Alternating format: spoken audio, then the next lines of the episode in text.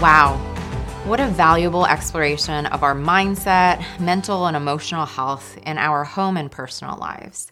Thank you again to Kyler for sharing his expertise, insights, and tips on our self relationship, self care, and relationship health.